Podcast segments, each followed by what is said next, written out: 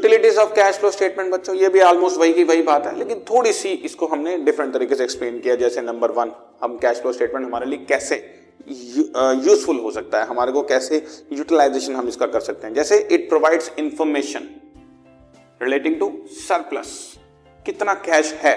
अगर कैश है तो एक्स्ट्रा कैश रख के क्या करना है? क्या करना है? अगर फॉर एग्ज़ाम्पल मेरे को लिक्विडिटी रखने के लिए एक करोड़ रुपए कैश अपने पास रखना है तो मैं एक करोड़ ही रखूँगा ना। मैं तीन करोड़ रुपए रखा हुआ है तो दो करोड़ फालतू में रखा हुआ है। बेटर है उस दो करोड़ को कहीं इन्वेस्ट करो। या किसी और ने कह दिया कि चलो, थोड़ा रिस्क नहीं होना चाहिए। तो एक करोड़ की बजाय एक करोड़ बीस लाख रख लेते हैं। फिर भी एक करोड़ अस्सी लाख रुपए बचता हुआ है। आमतौर पर एक मिसकंसेप्शन होती है कि हम लोग कैश अपने पास जितना रखेंगे, उतना ज़्यादा बेटर होता है। ऐसा नहीं होता। जितनी ज़रूरत है, उससे कम भी बेकार है उसमें टेक्निकल इंसॉल्वेंसी आने का डर होता है। मैं वर्ड यूज़ करूँ टेक्निकल इंसॉल्वेंसी आने का, यानी कि शॉर्ट टर्म इंसॉल्वेंसी आने का डर होता है। और अगर हमने उससे ज़्यादा रखा हुआ है तो भी बेकार है ना। कैश पड़ा पड़ा तो बढ़ेगा नहीं। वो तो कुछ नहीं कमा रहा। उसको कहीं इन्वेस्ट करूँगा तो वहाँ से कमाई होगी। तो इसलिए कैश कितनी हमारे पास सरप्लस है या कितना कम है, हमारे पास कितनी नीड है तो वो हमारे को कैश फ्लो स्टेटमेंट बता देता है। तो इससे क्या होता है? बिकॉज़ ऑफ़ विच इस वजह से द कंसर्न कैन डिसाइड कि हम लोगों को सरप्लस की इन्वेस्टमेंट कहाँ कर दें या arrangement of short term credit कहाँ से करें, ताकि हम लोग उसको जो है कमी को पूरा कर सके।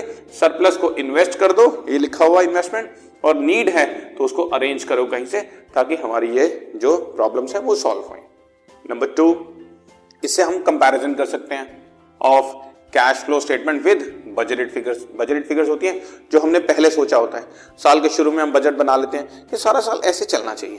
साल के एंड में कैश फ्लो स्टेटमेंट बनाकर देखते हैं कि ये ऐसे चल रहा है। तो डेविएशन आती है। तो डेविएशन क्यों आ रही है? क्या हमारी प्लानिंग में कमी थी? कुछ सर्कमस्टांसेस चेंज होगी। क्या सब कुछ है? उसके ऊपर कंट्रोलिंग है ना? हम लोग बीएसटी में बहुत पढ़ते हैं। प्लानिंग से लेकर कंट्रोलिंग तक पूरी मैनेजमेंट होगी, तभी बात बनेगी। विदाउट प्लानिंग कोई कंट्रोल नहीं और विदाउट कंट्रोलिंग प्लानिंग का कोई मतलब नहीं। तो यहाँ पर प्लानिंग का मतलब है बजट और कंट्रोलिंग का मतलब है कैश फ्लो स्टेटमेंट तो हम दोनों को कंपेयर करेंगे, उसकी डेविएशंस निकालेंगे और फिर उसके बाद हम लोग इसकी फ्यूचर में और कैश बनाने में यूज़ करेंगे।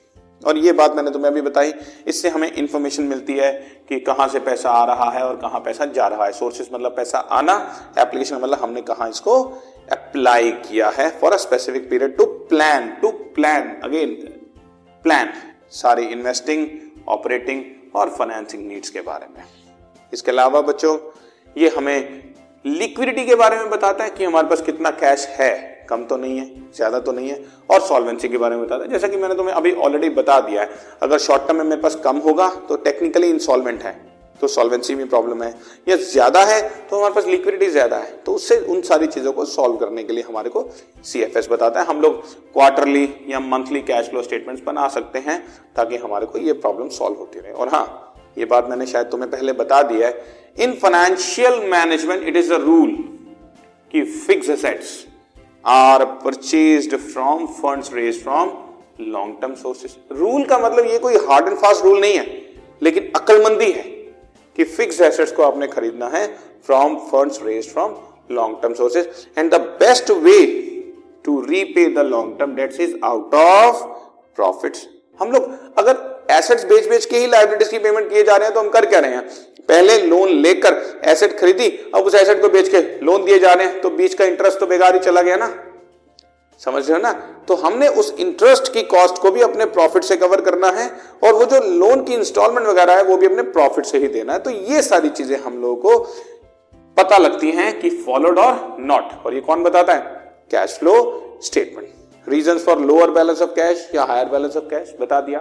क्यों भाई इतना पैसा क्यों रखा हुआ है? क्यों? फालतू है। इन्वेस्ट करो। या कम क्यों रखा हुआ है? ज़रूरत पड़ जाएगी।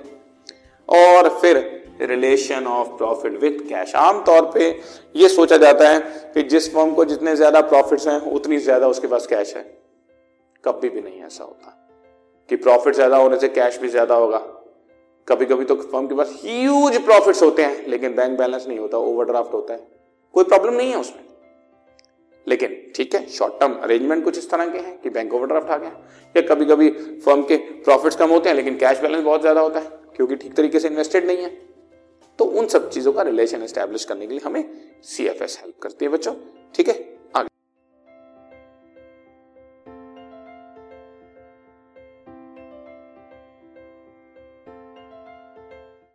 This podcast is brought you by hub hopper Shiksha Abhiyan अगर आपको ये पॉडकास्ट पसंद आया तो प्लीज़ लाइक शेयर और सब्सक्राइब करें और वीडियो क्लासेस के लिए शिक्षा अभियान के यूट्यूब चैनल पर जाएँ।